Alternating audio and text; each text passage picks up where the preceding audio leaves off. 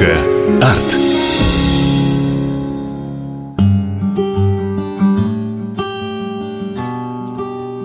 История Амурского бульвара в Хабаровске начинается еще в XIX веке. Собственно, и до основания русского поселения место не пустовало. Здесь, между холмами, протекала речка, которую нанайцы называли Хадия-Бури, Нижняя Бури.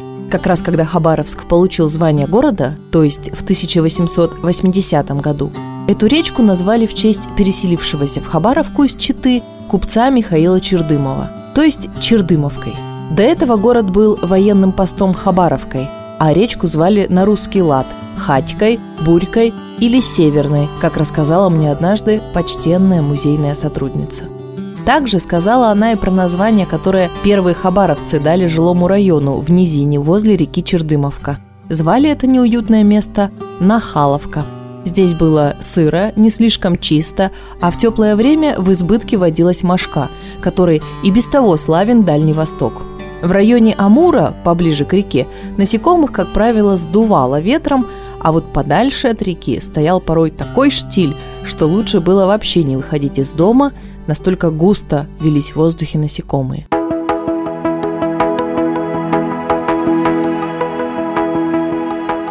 Участки вдоль речки заселяли в основном малоимущие граждане. Состоятельные селились повыше, на холмах.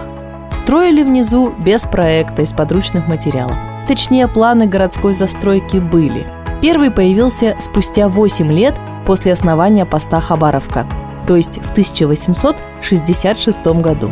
Просто низины занимали сплошь деревянные строения, а они, как известно, при нашем-то климате долго не стоят, требуют постоянного ремонта, словом, регулярно перестраиваются. А еще огороды, скотина, и все сливается в речку. К 1900 году городская дума забила экологическую тревогу. Вскоре было решено построить в пойме реки Чердымовка бульвар – что характерно, свободных денег у города не было, а состоятельные жители не видели особой проблемы. Они-то жили далеко от низменностей. Следовательно, денег давать не хотели. Дата начала строительства постоянно переносилась, пока не грянула революция. При советской власти дело пошло в гору, хотя предмет разговора находился как раз в основании горы. За полвека проводились очистительные работы, расселение людей из бараков – строительство каменных домов. В общем, косметический ремонт проблемы, наконец терпение иссякло, и реку загнали в бетонные трубы.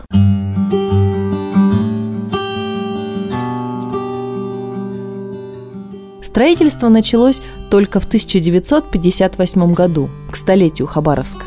Благоустройством поймы реки Чердымовка и проектированием Амурского бульвара занимался архитектор Ефим Мамешин, тот самый, что разработал проект планировки и застройки площади Ленина и вообще очень многих знаковых хабаровских мест. Чем знаменит бульвар сегодня? Во-первых, его называют легким города. Здесь любят гулять горожане. Это один из самых длинных городских бульваров в России. С одной стороны, он упирается в привокзальную площадь и, собственно, в здание вокзала, а с другой стороны выходит к реке и плавно как бы перетекает в стадион Ленина. На протяжении Амурского бульвара нет старинных зданий. Есть старые и весьма любопытные, но исторических нет. Все-таки это место, несмотря на высокие деревья и местами уже потрепанные бордюры, еще очень молодо. И пусть оно остается таким же зеленым и просторным. Точка. Арт.